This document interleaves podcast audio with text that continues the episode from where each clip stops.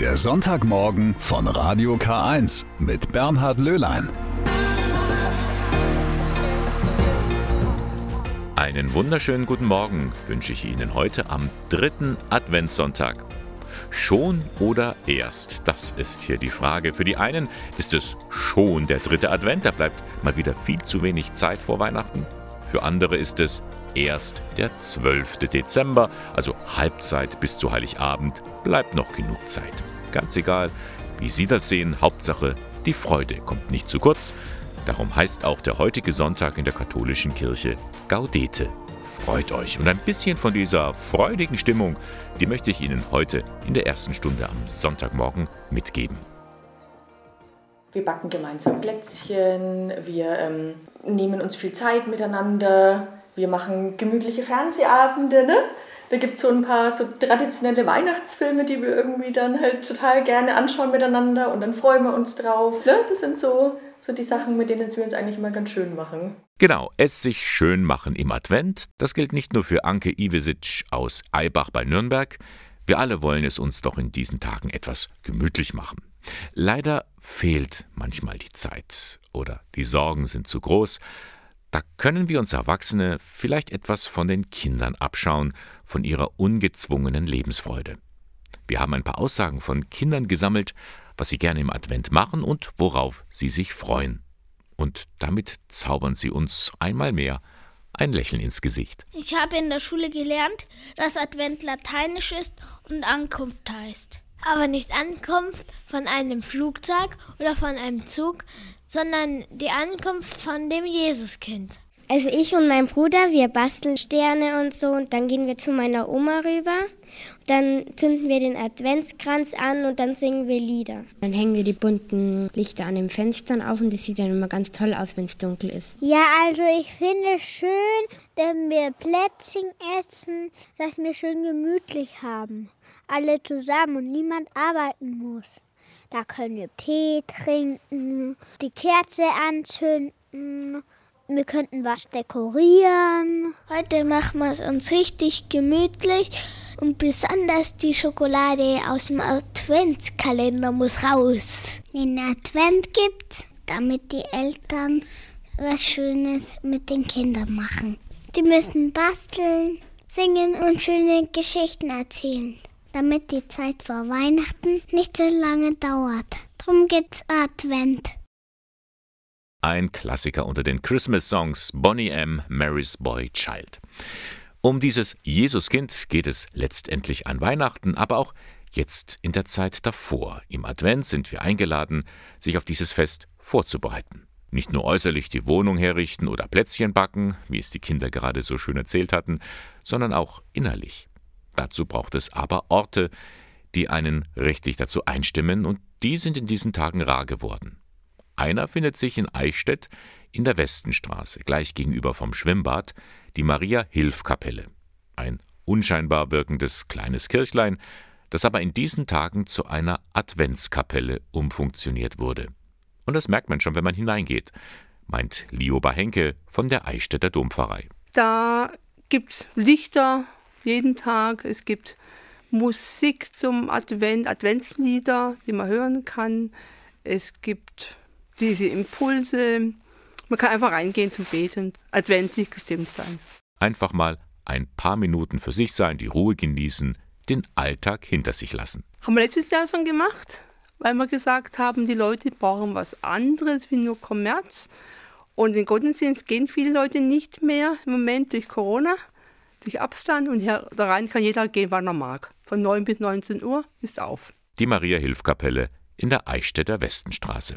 Einen anderen Weg, wie man sich auf Weihnachten jetzt vorbereiten kann, den haben sich ein paar Christen aus Eichstätt ausgesucht. Sie wollen anders Advent feiern, sagt Barbara Ulrich, eine der Initiatoren. Das heißt nicht in kirchlichen Räumen etwas anzubieten, sondern mit Christen aus Eichstätt für die Eichstätter rauszugehen auf die Straßen und dort eine Meditation anzubieten, einen Text, Musik, der in die adventliche Zeit passt. An ganz verschiedenen Orten, mitten in der Stadt, auf dem Marktplatz oder vor dem Kloster St. Walburg oder bei den neuen Sozialbauwohnungen.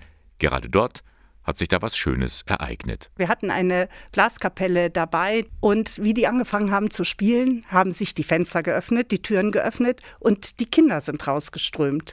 Am Anfang waren gar keine Kinder da und zum Schluss waren eine ganze Menge Kinder da und haben sich mit dem Nikolaus auch unterhalten und haben ein paar Geschenke vom Nikolaus bekommen. Kirche auf dem Weg zu den Menschen. Auch so kann man Advent feiern. Jeden Abend um 17.30 Uhr an einem anderen Ort. Die Termine kann man auf der Homepage nachlesen unter bistum-eichstätt.de bei den Angeboten für den Advent. Und auch wenn man nicht in Eichstätt wohnt, die Pastoralreferentin Barbara Ulrich ist überzeugt, jeder kann in diesen Tagen auf seine Weise den Advent erleben. Zunächst einmal bei diesem Wetter jetzt einfach mal rausgehen in die Natur und einen Spaziergang machen und wahrnehmen, also den Schnee, den Geruch und auch wenn man in die Stadt runtergeht, die Lichter, dann sich auch wieder einfach mal bewusst machen, dass Gott praktisch auch zu den Menschen kommt, wird ganz klein, armselig in den Stall und kann von dort aus die Menschen berühren. Das denke ich, ist ein wunderbares Geschenk. Und wenn wir uns dessen bewusst werden immer wieder, glaube ich, dass es uns stärken kann und dass wir damit auch eine Freude in die Welt weitergeben können. Jeder kennt sie und viele haben sie auch zu Hause die Krippe. Jetzt in der Weihnachtszeit werden sie vom Dachboden geholt und wieder hergerichtet. Ähm, doch was kann man machen, wenn es in der Corona-Pandemie nicht möglich ist, Krippenzubehör am Christkindlmarkt zu kaufen? Wir empfehlen da einen Abstecher in den neu eröffneten Krippenladen nach Freistadt in der Oberpfalz. Harry Heckel war schon einmal dort. Hier wird fleißig gebastelt und gewerkelt. Denn jetzt, kurz vor Weihnachten, ist Hochsaison beim Krippenverein in Freistadt. Dort gibt es alles, was das Herz begehrt. Egal ob Maria und Josef, den Stern von Bethlehem, Kamele, Ochsen und natürlich auch Krippen. Doch auch wenn bei uns in Bayern häufig einheimische Motive zum Einsatz kommen, sind Krippen keine rein alpenländische Weihnachtskultur. Die Wurzeln gehen zurück ins Italien des 13. Jahrhunderts, meint Erhard Benz, der erste Vorsitzende des Krippenvereins Freistadt. Wir von der Krippenkultur gehen wir eigentlich aus vom heiligen Franziskus von 1224. Der hat die erste Weihnachtsdarstellung der Öffentlichkeit gezeigt. Und da geht es dann los, die Krippenkultur eigentlich bis jetzt. Ausschlaggebend war natürlich dann schon äh, Tirol, Österreich und Bayern und das ist auch, da passiert das meiste im Krippengeschehen in der Region. Aber wie gesagt, das ist auf der ganzen Welt vertreten, die Krippe. Und das freut uns natürlich. Beim Krippenverein in Freistadt sind aber nicht nur Laien am Werk. Ganz im Gegenteil. Damit die Krippen richtig schön werden, sind zum Teil sogar echte Krippenbaumeister am Werk. Und das ist fast schon eine kleine Lehre. Die nebenberufliche Ausbildung geht über mehrere Jahre hinweg. Es gibt einige Krippenbauschulen, Kempen, Tirol. Wir waren in Trier, Klüsserath, seine Krippenbauschule. Und die besucht man jedes Jahr für zehn Tage, vier Jahre lang. Und dann kann man am Schluss dann die Prüfung machen zum Krippenbaumeister. So Erhard Benz, der erste Vorsitzende des Krippenvereins Freistadt. Ganz neu ist der Krippenladen an der Freistädter Wallfahrtskirche. Dort kann man Krippen und Figuren erwerben. Der Erlös aus dem Verkauf kommt einem ganz besonderen Projekt zugute. Der Krippenverein Freistadt möchte in der Wallfahrtskirche in Freistadt eine Ganzjahreskrippe einbauen, installieren. Und die kostet sehr, sehr viel Geld. Und da soll der Erlös von den Krippenladen einfließen. Wenn Sie den Verein unterstützen möchten oder wenn Sie noch dringend ein paar Figuren benötigen, dann schauen Sie doch jetzt in der Vorweihnachtszeit beim Krippenladen in Freistadt vorbei. Geöffnet hat der Laden immer am Mittwochabend und am Samstag von 11 bis 16 Uhr. Sie hören den Sonntagmorgen von Radio K1 am dritten Advent. Die dritte Kerze brennt also schon am Adventskranz. Und überhaupt, Kerzen sind in dieser Zeit sehr gefragt. Sie geben einfach ein schönes, warmes Licht ab. Und heute kommt noch ein weiteres dazu, nämlich das sogenannte Friedenslicht aus Bethlehem. Seit vielen Jahren bringen es die Pfadfinder nach Deutschland und auch in unsere Region. Und dieses Licht wird tatsächlich seit 1986 jedes Jahr in Bethlehem entzündet. Weiß Anna Kirschner. Sie ist die Referentin für die Deutsche Pfadfinderschaft St. Georg im Bistum Eichstätt. Das ist eine Aktion des ORF und es wird ein Kind ausgewählt und das fliegt tatsächlich hinüber nach Bethlehem und das Licht wird in der Geburtsgrotte entzündet und von dem Kind dann zurück ähm, nach Österreich gebracht und seit Jahren ist es dann die Aufgabe der Pfadfinder, das Licht in der ganzen Welt zu verteilen von Wien aus. Bethlehem ein Ort mit großer Symbolkraft, denn es geht um den Frieden im Nahen Osten, in Europa, in aller Welt. Und da sind die Pfadfinder genau die richtigen, um dieses Licht weiterzugeben. Internationalität ist Pfadfindern sehr wichtig. Wir sind oft auch in anderen Ländern unterwegs und es gibt uns auch weltweit in fast jedem Land. Ja, und ähm, aufgrund dessen, dass wir auch sehr gut vernetzt sind, sind wir natürlich prädestiniert, dieses Licht weiterzutragen über hm. Kontinente hinweg. Und so kommt dieses Friedenslicht heute auch zu uns. Allerdings ist in diesem Jahr wieder vieles anders wegen Corona. Das Licht wird quasi wie eine Staffette weitergetragen per Autokorso, ähm, ganz unromantisch an Parkplätzen abgeholt. Es ist immer noch dieses eine Licht, ähm, das weitergegeben wird und dann ähm, ebenso auch zu uns kommt. Und Sie können live dabei sein, denn heute Nachmittag findet in Eichstätt-Repdorf in der Kirche St. Johannes die Aussendungsfeier statt. Wegen der Hygienebestimmungen kann nur eine begrenzte Anzahl von Plätzen angeboten werden. Eine vorherige Anmeldung ist jedoch nicht notwendig. Beginn ist um 15 Uhr. Sie können das auch live im Internet verfolgen unter dekanat.in, dem Livestream im Dekanat Ingolstadt.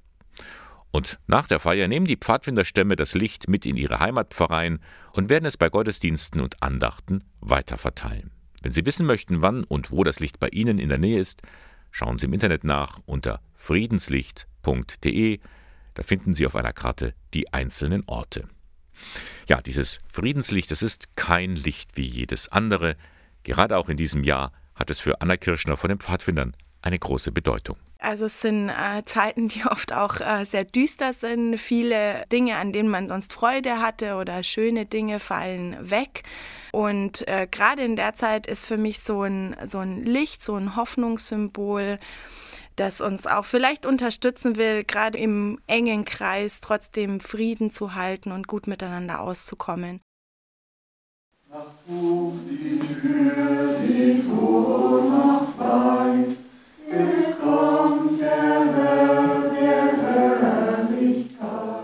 Ein Gottesdienst im Advent in der Gemeinde St. Christophorus in Ingolstadt-Friedrichshofen. Allerdings nicht in der großen Betonkirche an der Jurastraße, sondern nebenan im Gemeindesaal. Und das hat auch seinen Grund, erzählt Pfarrer Georg Brenner. Ja, das war so Mitte Oktober. Da hatten wir einen Nachmittag, wo wir uns ein bisschen Gedanken machten um die Umgestaltung des Inneren der Kirche. Und da hat mich dann ein Mann, wie wir die Kirche angeschaut haben, darauf aufmerksam gemacht, dass da die Decke im westlichen Teil der Kirche runterhängt. Und daraufhin hat dann halt der Hausmeister jemanden, einen Statiker, organisiert. Ja, und dann hat uns der Statiker eben gesagt, wir müssen die Kirche sofort schließen. An zwei Stellen ist die Kirche nun innen bis zur Decke eingerüstet, dort, wo Einsturzgefahr herrscht. Also vor allem da auf der Westseite hier, da sieht man es deutlich, wie es durchhängt. Das war die Stelle, wo wir darauf aufmerksam gemacht wurden. Und der Statiker hat das dann jetzt äh, getestet und alles aufgebaut? Er hat oben angeschaut, im Dachstuhl, und da hat er halt dann festgestellt, dass viele Risse drin sind. Wenn dieses Gerüst jetzt nicht da wäre? Könnte es zusammenbrechen, gerade jetzt, wo Schnee fällt. Sind wir froh, dass das Gerüst wenigstens schon steht, ja. Doch wo soll man jetzt Gottesdienste feiern? Da musste man schnell entscheiden und das hat man getan, sagt Jolande Kopp, Vorsitzende des Pfarrgemeinderats. Es war klar, wir können uns nur im Pfarrheim treffen, um Gottesdienste zu feiern. Andere Räumlichkeiten gibt es ja in Friedrichshofen nicht. Die große Frage war nur, wie können wir das machen? Halt jetzt ist ja nicht nur ein geschädigtes Dach, es ist ja auch Corona hier und das ist jetzt schon doppelt schwer. Im Klartext heißt das, nur Genesene oder Geimpfte dürfen am Gottesdienst teilnehmen, denn die Abstände im Pfarrsaal sind deutlich enger als im Kirchenschiff. Und das ist natürlich schon schwer für uns, ja, auch wenn wir dann einfach Menschen wegschicken müssen, äh, die jetzt ungeimpft kommen und die natürlich auch gerne den Gottesdienst mitfeiern würden. Aber wir können sie natürlich nicht reinlassen. Nun heißt es also Klavier statt Orgel, Stühle statt Kirchenbank, Doch irgendwie rückt die Gemeinde nun auch näher zusammen. Weil erstens ist es sehr gemütlich hier im Pfarrheim, zweitens ist es schön warm, drittens sind die sanitären Anlagen recht nahe. Ja, und viertens, also man kann da richtig schön was gestalten hier. Ich vermisse die große Kirche schon, bin aber gern hier im Saal, weil ich den Eindruck habe, da kann Gemeinde noch näher beisammen sein, als es in der großen Kirche ist. Mir gefällt es mittlerweile ganz gut da. Das ist recht gemütlich, schön warm. ich finde es ja auch sehr schön, aber die Kirche fehlt mir auch als das Gebäude. Also ein bisschen fehlt sie schon, die Pfarrkirche St. Christophorus. Wie lange der Zustand noch dauern wird, steht in den Sternen. Pfarrer Brenner. Ich denke mir, wenn wir großes Glück hätten, dann wäre es ein halbes Jahr. Wenn wir Pech haben, können wir ein paar Jahre da draußen bleiben. Kommt ja darauf an, wie die Diözese auch mitspielt. Wir haben ja den Haushaltsstopp und weiß man ja nicht, wie das Ganze überhaupt geht. Jetzt steht erstmal Weihnachten vor der Tür. Gefeiert wird auch dann im Pfarrsaal. Mit seiner Holzkonstruktion hat der durchaus etwas Heimeliges. Mein Schöpfer reicht Kaum eine Zeit ist so sehr emotional belastet wie die Weihnachtszeit. Gerade an Heiligabend, da platzt es manchmal heraus. Ein Wort gibt das andere und schon ist der Streit da.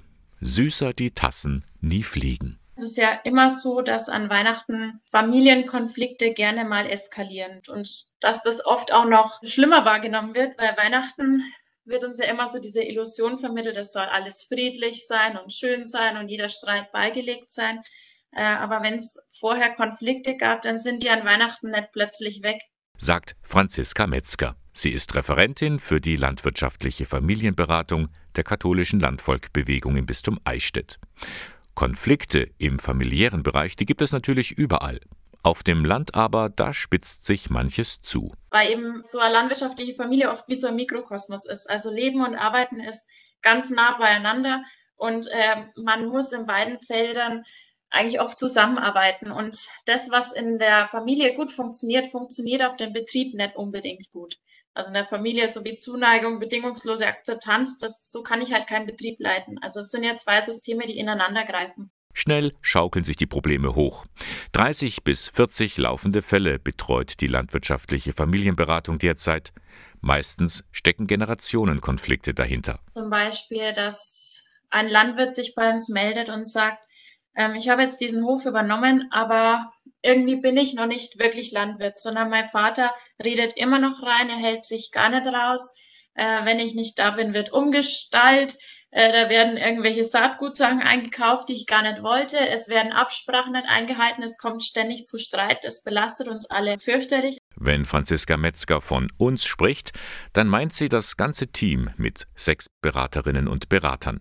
Alle haben einen landwirtschaftlichen Hintergrund, mit einer entsprechenden Zusatzqualifikation. Immer zu zweit begleiten sie die Menschen auf dem Land. Uns rufen öfter auch Frauen an, die dann erzählen, dass es schon ganz lange Konflikte mit der Schwiegermutter gibt, die vielleicht auch schon da sind, seit sie auf dem Hof wohnen, die sich immer weiter zuspitzen, die dann sagen, wir arbeiten gemeinsam auf diesem Hof, aber es geht oft einfach gar nicht mehr. Und ich würde mir so oft wünschen, dass mein Mann zu mir steht, aber oft sagt er eben gar nichts und ist irgendwie nicht an meiner Seite. Das belastet diese ganze Familie unglaublich. Es belastet das Leben auf dem Hof und das Leben hier ist einfach nicht mehr so wirklich lebenswert. Bei Fällen wie diesem gehen die Beraterinnen und Berater zu den Konfliktparteien und hören erstmal zu. Das ist fast schon die halbe Miete. Man erlebt auch immer wieder, dass Klientinnen und Klienten sagen, sie sind eigentlich der Erste, der mir so wirklich zuhört. Und man hat einen viel neutraleren Blick. Das heißt, man kann Dinge anders einordnen.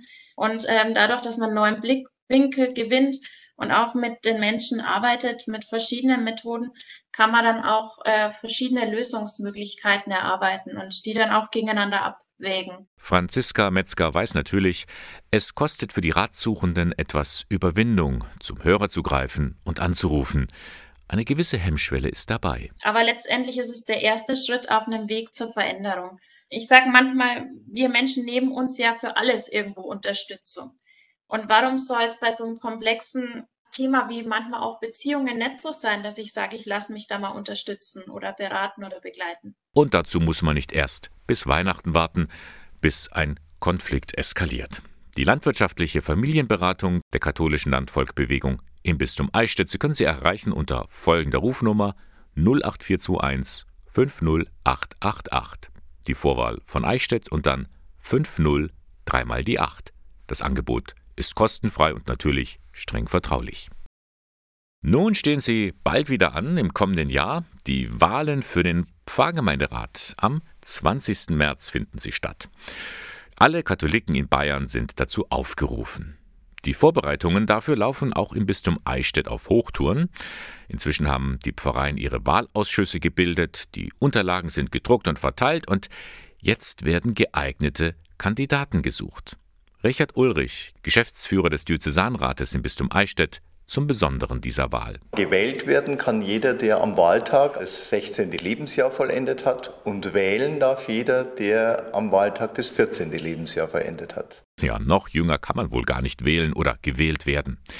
Jetzt gilt es, sich in der eigenen Pfarrgemeinde umzuhören und die Kandidaten herauszuschnüffeln. Natürlich werden Kandidaten durch den Wahlausschuss äh, oder Personen vom Pfarrgemeinderat angesprochen. Wenn sie ihr Einverständnis erklären, sind sie Kandidaten.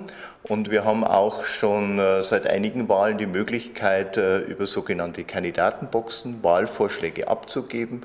Das ist eine gute Möglichkeit, dass der Wahlausschuss eine breite Palette an Personenvorschlägen bekommt, die er dann als Kandidaten anfragen kann. Ja, schauen Sie mal, hinten in Ihrer Pfarrkirche, da steht vielleicht am Schriftenstand so eine Kandidatenbox. Noch bis Anfang kommenden Jahres können Sie Wahlvorschläge machen oder Sie sagen, okay, ich mache selbst mit.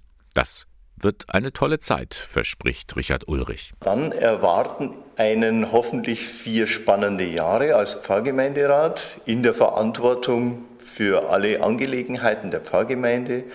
Das heißt Beratung des Pfarrers in pastoralen Angelegenheiten und äh, Beschluss äh, von Maßnahmen, die einfach dem Leben der Pfarrgemeinde ganz allgemein dienen sollen. Maria Hackenberg aus Hitzhofen im Landkreis Eichstätt hat es jedenfalls nicht bereut, mitgemacht zu haben. Ich denke, dass es wichtig ist, einfach den Glauben zu vertreten wenn ich mich engagiere, dann möchte ich einfach auch zeigen, dass ich im Glauben stehe und mit meinem Engagement vielleicht auch Menschen dazu bewegen, zum Glauben zu kommen. Ich denke, eine Gemeinde lebt einfach von den Menschen, die aktiv sind und das ist meine Motivation. Ein Appell an alle, die meinen, in der Kirche, da kann man ja eh nichts bewegen. Ganz im Gegenteil, meint Richard Ulrich. Es ist entscheidend wichtig, dass sich möglichst viele Getaufte und Gefirmte am Leben unserer Kirche beteiligen, dass sie eigentlich ja das Gesicht unserer Kirche ausmachen. Und da ist der Pfarrgemeinderat das Gremium, wo dieses Gesicht der Menschen unserer Kirche deutlich wird. Christ sein, weit denken, mutig handeln, so lautet das Motto der Pfarrgemeinderatswahl im kommenden Jahr am 20. März. Vielleicht können Sie damit selbst die Antwort geben auf die vielen Skandale in der katholischen Kirche. Lisa Stansfield, All Around the World. Und das ist tatsächlich das Stichwort, denn heute soll auf der ganzen Welt eine Kerze angezündet werden. Ein weltweites Kerzenleuchten und das im Gedenken an verstorbene Kinder. Das sogenannte Worldwide Candlelighting findet immer am zweiten Sonntag im Dezember statt, erklärt Theresa Leuchen, Referentin für Lebensschutz im Bistum Eichstätt. Der Ursprung war 1996 ähm, in Amerika von einer Gruppe von Eltern, die ihre Kinder verloren haben. Einer äh, Gruppe, die sich verwaiste Eltern nennt. Übrigens auch in Deutschland haben wir diese Gruppen verwaiste Eltern. Die haben diese, äh, dieses Lichterband entzündet und um die Welt geschickt, eben in den Gedanken, dass ihre Sterne weiterleuchten. Denn Sternenkinder werden sie genannt verstorbene Kinder, die das Leben anderer Menschen erhellt haben und die nie vergessen sind. Es betrifft alle Personen, die ein eigenes Kind verloren haben, sei es jetzt vorgeburtlich, als auch durch eine Krankheit oder früher Kindstod oder Unfall. Das heißt, egal in welchem Alter das Kind war, wenn ich ein Kind verloren habe, alle diese Eltern sind damit angesprochen, aber auch Geschwisterkinder oder Enkel, Großeltern. Alle, die also um einen Verstorbenen trauern, kann auch die Nichte gewesen sein. Und so lädt Theresa Leuchen ein, zünden Sie heute Abend um 19 Uhr eine Kerze an und stellen Sie die ans Fenster, als Zeichen der Verbundenheit. Und irgendwie passt das auch sehr gut in die Adventszeit hinein. Die Sternenkinder, die für uns leuchten. Ein Stern, an dem ich mich orientieren kann, ein Lichterglanz, der mich verzaubert und in eine ja fast mystische Welt führt und äh, etwas zum Strahlen bringt. Das Dunkle erhält und von dem her ist dieses Endliche gleichzeitig auch der Hinweis auf das Ewige. Das weltweite Kerzenleuchten, um an verstorbene Kinder zu erinnern. Heute Abend um 19 Uhr. Und es gibt auch einen besonderen Ort, nämlich in der Schutzengelkirche in Eichstätt. Da bietet eine Trauernische in der Seitenkapelle Trost. Auch dort besteht die Möglichkeit, eine Kerze zu entzünden. Aber auch, dass ich dort einen Brief schreiben kann an mein Kind. Dass ich mich in das Buch eintragen kann. Dass ich dort Texte und Impulse finde. Und das ist dieser Raum, Zeit, die hier in dieser Nische, in diesem Refugium gegeben ist, wo ich meiner Trauer Ausdruck geben kann. Am kommenden Freitag, 17. Dezember, eine Woche vor Heiligabend, da hat Papst Franziskus Geburtstag. Sein Markenzeichen ist die menschliche Art, er lebt ziemlich bescheiden, lehnt jeden Prunk ab und will nah bei den Menschen sein. Auch über heiße Eisen in der Kirche spricht er offen, etwa über den Umgang mit Homosexuellen und Frauen. Trotz seines hohen Alters wirkt Papa Francesco noch ziemlich energiegeladen. Gabriele Höfling berichtet. Ich glaube, dass es heute wichtig ist für die Zukunft der Menschheit, dass die jungen Menschen mit den alten Menschen sprechen. Das sagt Franziskus in der neuen Netflix-Serie Stories of a Generation con Papa Francesco. Darin plaudert er über seine Lebenserfahrungen. Mit jetzt 85 hat er eine Menge davon. An so etwas wie kürzer treten denkt er aber wohl nicht, und das trotz einer aufwendigen OP im Sommer. Zwar merkt man dem Papst sein Alter an, findet Vatikan-Journalist Roland Juchem, aber was den Schwung angeht ähm, in seiner Amtsführung, der ist, glaube ich, nach wie vor vorhanden. Er merkt, dass die Zeit knapp wird für ihn. Nach der Darm-OP war das ein deutliches Zeichen. Und dann hat man den Eindruck, er wolle jetzt nochmal zu einer Art Schlussspurt ansetzen. Da ist zum Beispiel die gerade gestartete Weltsynode. Bei der sollen Christen auf der ganzen Erde über die Zukunft der Kirche diskutieren. Noch nicht abgeschlossen ist auch die Reform im Vatikan.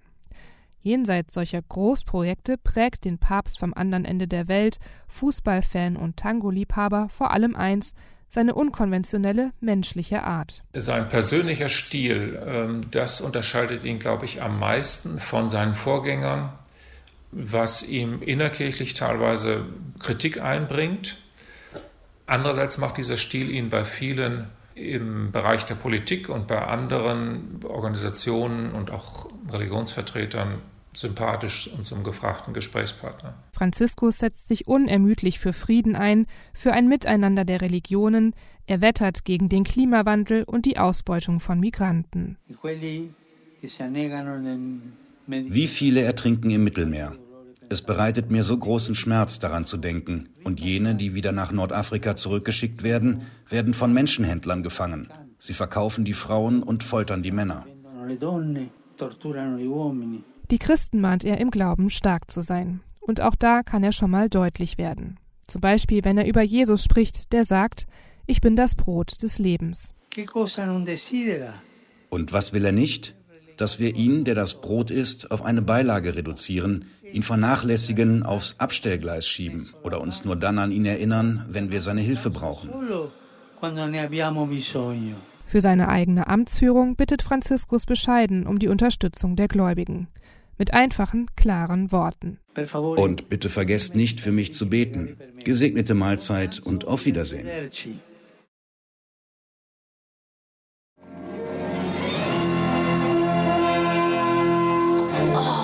Soll mich doch der Teufel holen. Ja, der kleine Lord kommt bald wieder. Der Filmklassiker zur Weihnachtszeit. Einfach herzzerreißend. Eben ein typischer Weihnachtsfilm.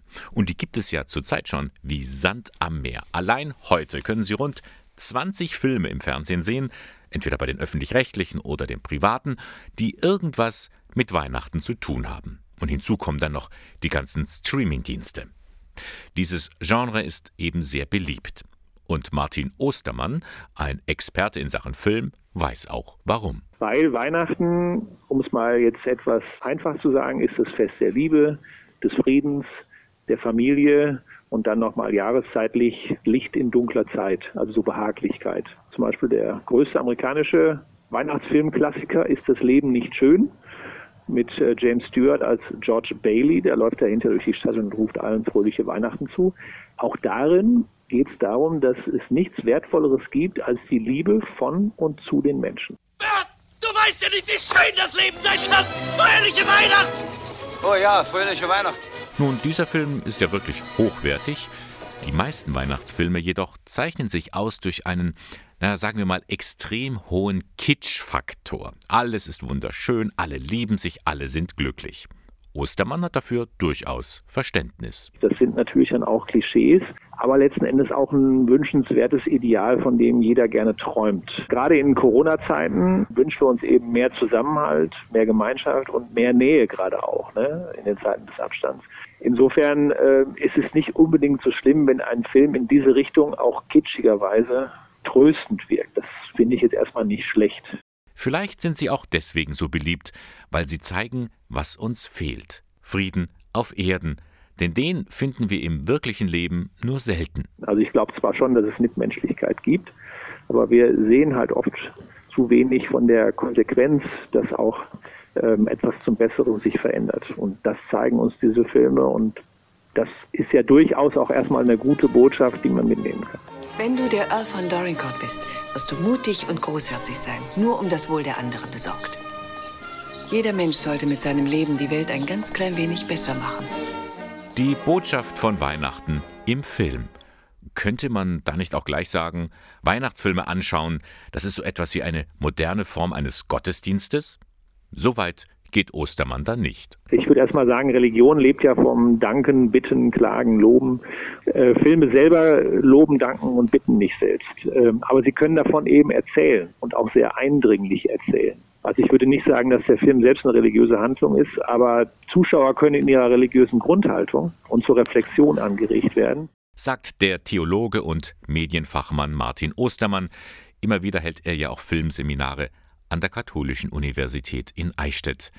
Und ähm, fragen wir mal den Experten, was ist eigentlich sein Lieblingsweihnachtsfilm? Ich äh, habe viele Filme, die ich einfach immer wieder gerne sehe, wo auch Weihnachten drin vorkommen. Zum Beispiel so ein Film wie Fanny Alexander von Ingmar Bergmann.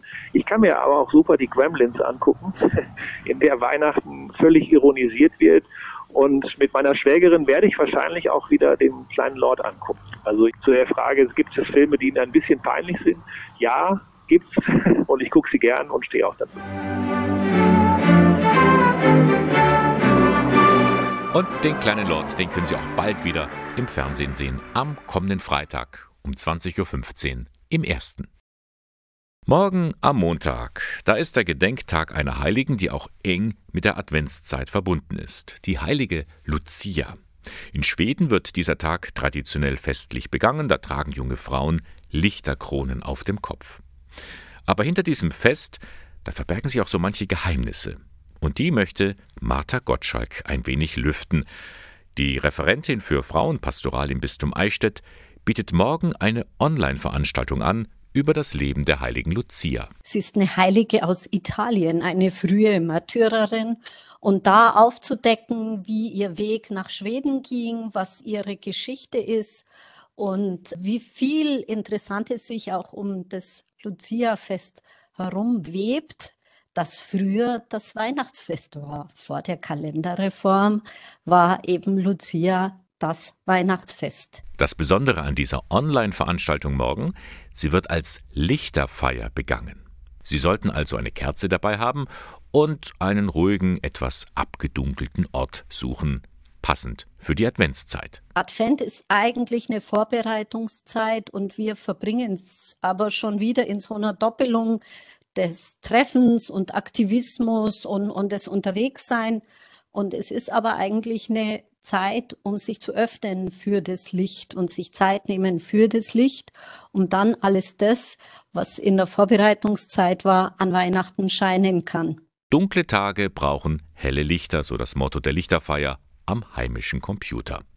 Es soll eine angenehme, qualitätsvolle Dreiviertelstunde werden, so Martha Gottschalk, um sich Gedanken zu machen, was bringt Licht in mein Leben? Wie kann ich es anderen weitergeben? Deswegen haben wir uns auf die Spur gemacht, welches Licht und welche Energie, welche Kraft eine Lichterfeier für uns selber bedeutet, äh, uns selber Zeit nehmen, dass Licht in uns werden kann, um so dann ähnlich wie Lucia rausleuchten in unsere Zeit, in die Dunkelheit der Nächte, man kann fast sagen der Tage auch in unserer Zeit. Die Online-Lichterfeier morgen um 19.30 Uhr. Und Sie können sich noch dafür anmelden. Schicken Sie einfach eine Mail an frauen.bistum-eichstätt.de. Frauen.bistum-eichstätt.de. Sie bekommen dann morgen im Laufe des Tages den Link mit den Zugangsdaten zugeschickt. Und das war er fast schon wieder, der Sonntagmorgen von Radio K1 heute am dritten Adventssonntag. Die dritte Kerze brennt und um Kerzenlicht ging es ja in einigen Beiträgen heute in der Sendung. Zum Beispiel um das Friedenslicht, das in Bethlehem entzündet wurde und das die Pfadfinder ab heute auf der ganzen Welt verteilen. Es soll Frieden bringen, meint Anna Kirschner, Referentin für die Deutsche Pfadfinderschaft St. Georg im Bistum Eichstätt. Also es sind äh, Zeiten, die oft auch äh, sehr düster sind. Viele Dinge, an denen man sonst Freude hatte oder schöne Dinge fallen weg. Und äh, gerade in der Zeit ist für mich so ein, so ein Licht, so ein Hoffnungssymbol das uns auch vielleicht unterstützen will, gerade im engen Kreis trotzdem Frieden zu halten und gut miteinander auszukommen. Heute Nachmittag findet die Aussendungsfeier für das Bistum Eichstätt statt um 15 Uhr. Sie können live dabei sein im Internet. Unter dekanat.in gibt es einen Livestream. Und dann ist heute ja auch der Tag für ein weltweites Kerzenleuchten im Gedenken an verstorbene Kinder. Das sogenannte Worldwide Candlelighting. Es findet immer am zweiten Sonntag im Dezember statt, erklärt Theresa Leuchin. Sie ist Referentin für Lebensschutz im Bistum Eichstätt. Der Ursprung war 1996 ähm, in Amerika von einer Gruppe von Eltern, die ihre Kinder verloren haben. Einer äh, Gruppe, die sich verwaiste Eltern nennt. Übrigens auch in Deutschland haben wir diese Gruppen verwaiste Eltern. Die haben diese, äh, dieses Lichterband entzündet und um die Welt geschickt, eben in den Gedanken, dass ihre Sterne weiterleuchten. Ja, und darum sind Sie eingeladen, heute Abend um 19 Uhr ein Kerzenlicht ins Fenster zu stellen, in Gedenken an verstorbene Kinder.